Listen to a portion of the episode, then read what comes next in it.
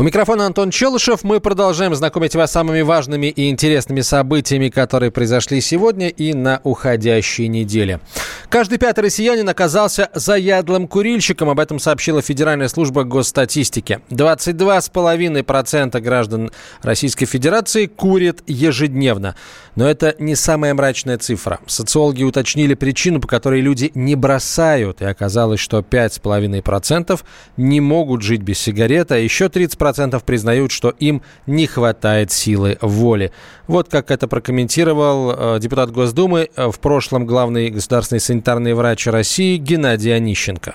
Я, к сожалению, могу пока вот что сказать. Их много, но это те люди, которые в большей своей массе бросают тогда, когда на приеме у одного из врачей ему говорят, вы знаете, у вас сердце такое, что если вы не бросите, то я ни за что не ручаюсь. Или там печень, или там легкие, или там еще какие-то другие системные заболевания. Вот тогда человек, когда он припер к стене, он бросает. Бросать надо тогда, когда вы еще полны сил и здоровья. И исправлять ошибки именно в этом возрасте нужно. Между тем, антитабачная стратегия действует в России уже не первый год. Запретили курение в общественных местах, закрыли курительные комнаты в аэропортах, спрятали сигареты с открытых витрин. Почему же количество россиян с вредной привычкой не уменьшается, объясняет председатель правления региональной общественной организации Совет по общественному здоровью и проблемам демографии Дарья Халтурина. Во-первых, данные Росстата занижены. Дело в том, что опрос Росстата – это опрос домохозяйств, когда там, грубо говоря, внука опрашивают при бабушке, и люди не до конца честные. В реальности у нас чуть меньше 30% курят, и это действительно очень много.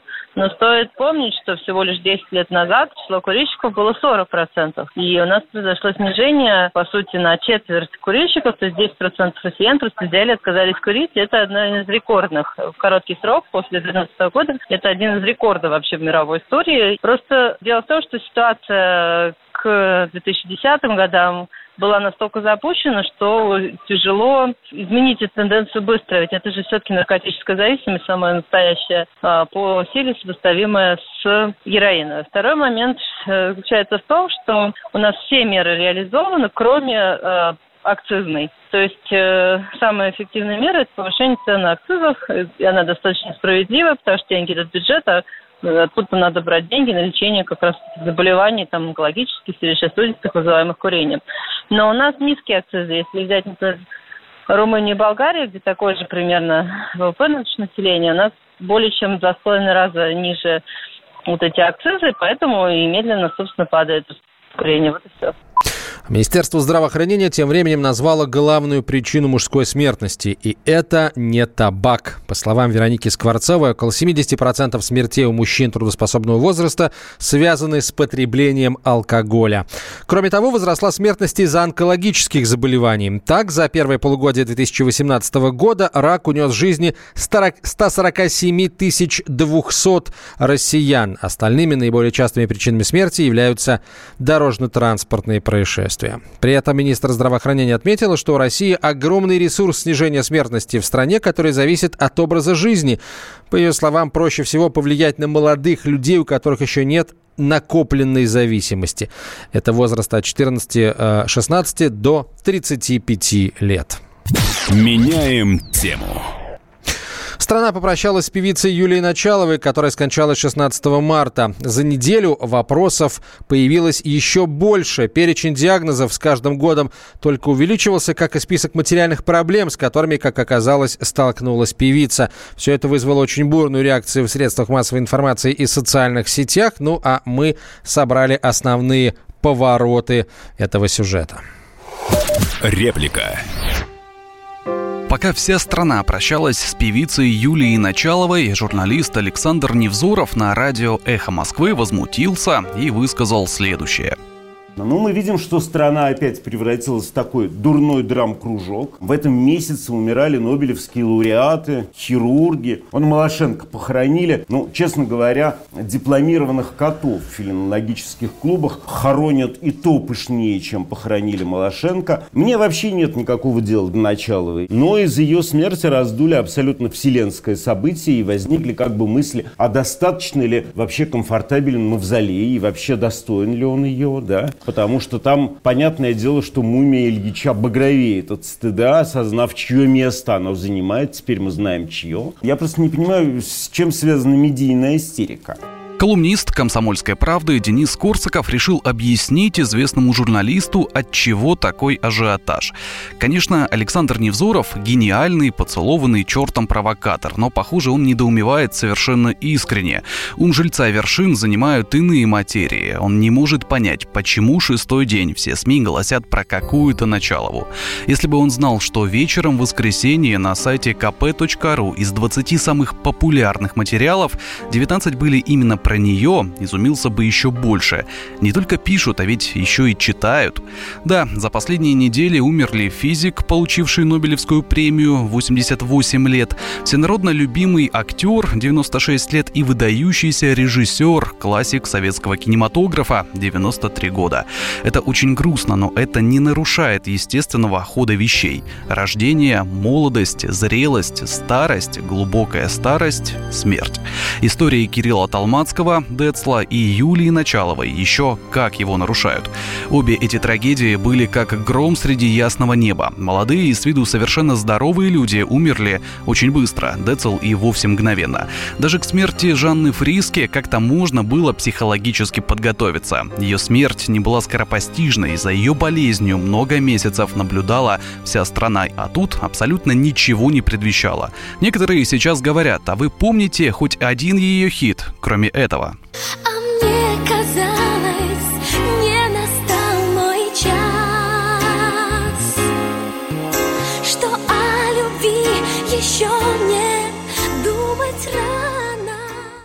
И правда, не все смогли сходу вспомнить, но фамилию и внешность знала более или менее вся аудитория Первого канала и России-1. Конечно, ее коллеги от Аллы Пугачевой до Сергея Лазарева, от Григория Лепса до Кристины Арбакайте, ошарашенные и раздавленные новостью, умножили печаль своими постами в соцсетях и совершенно искренними соболезнованиями. В конце концов, для них она была еще и хорошей знакомой, с которой они много раз пересекались на сборных сборных концертах. Конечно, в широких народных массах она была популярнее Кирилла Талмацкого, и именно поэтому на прощании с ним собралось несколько сотен тихих человек, а на прощании с ней было пол Москвы. Но вернемся к Невзорову. Вот что он сказал в интервью уже «Комсомольской правде» о внимании общественности к смерти певицы.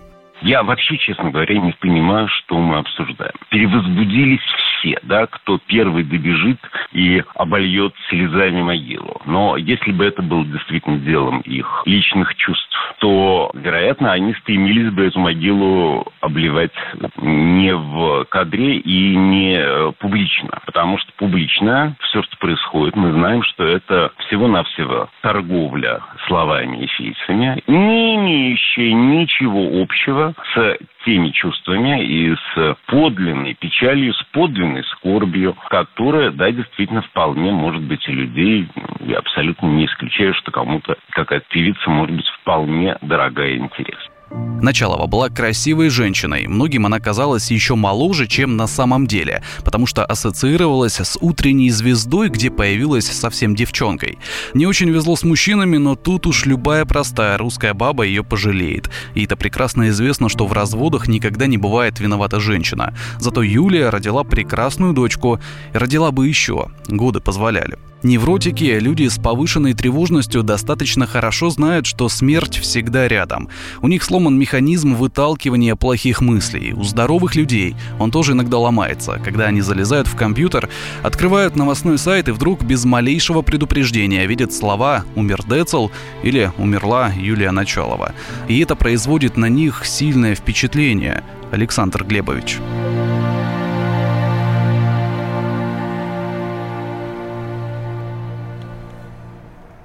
Меняем тему.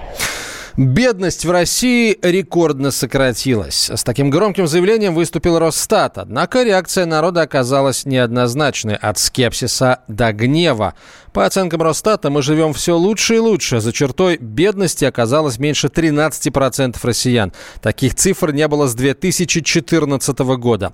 Это объясняется индексацией пенсии и зарплат в госсекторе, а также подешевением, э, удешевлением некоторых местных продуктов, в первую очередь фруктов, овощей. А на на деле? Социологи приходят к выводу, что оптимизма в обществе становится меньше. Согласно опросу Фонда общественного мнения, лишь 20% респондентов верят заявлениям о том, что в России нет экономического кризиса.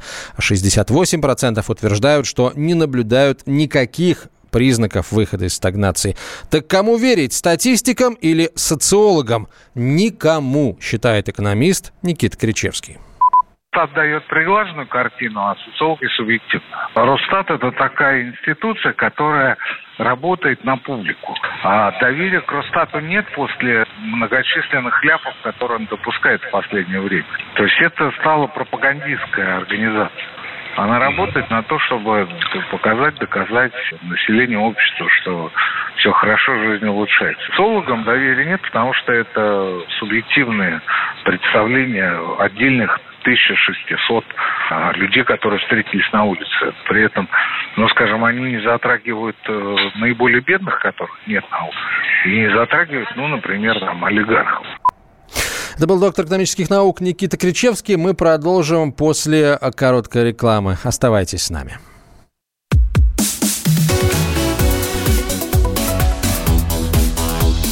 Темы дня. Магеллан прошел вокруг света за три года, и его знает весь мир. Фок и паспорту потратили 80 дней, и про них написали книгу. А с нами это можно сделать всего за полчаса. Знаменитые путешественники в прямом эфире расскажут, где побывали, что увидели и через что пришлось пройти, проехать, проплыть и пролететь. Совместный проект «Радио Комсомольская правда» и Русского географического общества «Клуб знаменитых путешественников». Отправление каждый четверг в 12.05 по Москве.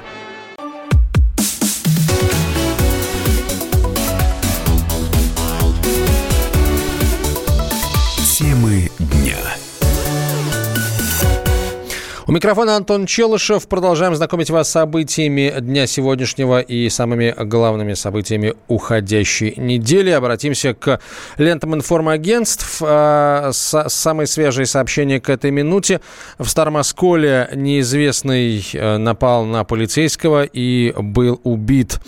А, инцидент произошел сегодня утром в одном из магазинов в микрорайоне э, Жукова. А, мужчина похитил товар. Когда когда на место прибыла полиция, он попытался скрыться, а потом набросился на одного из полицейских с ножом и даже успел его ранить. Э, стражи порядка открыли огонь и э, убили нападавшего на месте.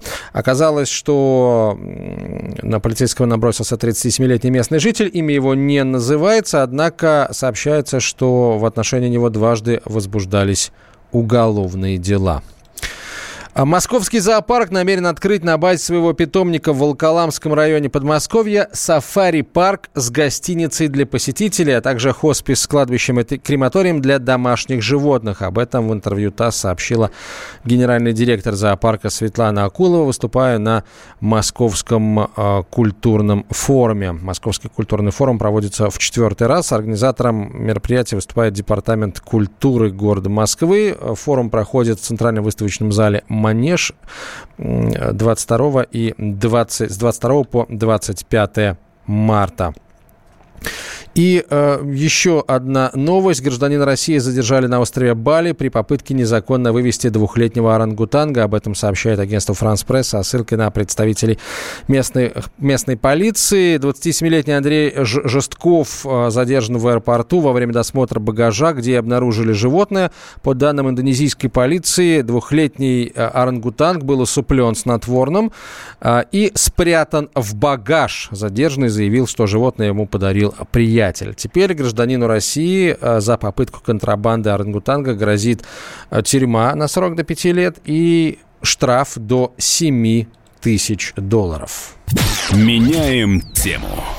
Лидер предвыборной гонки на Украине назвал условия возвращения Крыма. Актер Владимир Зеленский дал интервью украинскому телеканалу, где ответил на принципиальный для любого украинца вопрос. Ну, а Крым вернется, мы же с вами понимаем, когда. Коли? Коли? Когда будет смена власти в России. Я не думаю, что э, сегодня представители Российской Федерации, я не знаю, что там, наш президент, правда, сказал, что после выборов он вернет Крым, после второго тура. Вот. Я не представляю, как это сделать. В Российской Госдуме это заявление уже прокомментировали. Депутат от Республики Крым Руслан Бальбек сказал, что это ни к чему не обязывающий ход. Зеленский попросту снимает с себя ответственность. А вот политологи отмечают еще один важный момент. За неделю до выборов лидер президентской гонки спокойно говорит, что у него нет позиции по ключевому вопросу. Значит, не настолько э, ключевой этот вопрос на самом деле. О том, как можно оценить высказывание Зеленского, мы поговорим с политологом Александром Асафовым. Александр Николаевич, здравствуйте. Здравствуйте.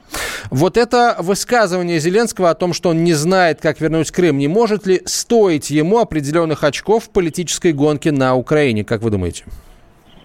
Я думаю, что нет. Я смотрю на это несколько с иной стороны. Дело в том, что мы пытаемся с вами искать а, там его убеждения, какие-то рациональные или нерациональные мотивы, когда он такие высказывания делает. Но я хочу напомнить всем нашим слушателям, что идет последний этап предвыборной кампании, этап, который называется мобилизационный, когда все кандидаты должны приложить все усилия, в том числе, конечно, и в медиапространстве, чтобы при помощи ярких маркеров, яркой атрибуции, наконец объяснить сомневающемуся электорату, за который идет борьба, а, каких убеждений он придерживается.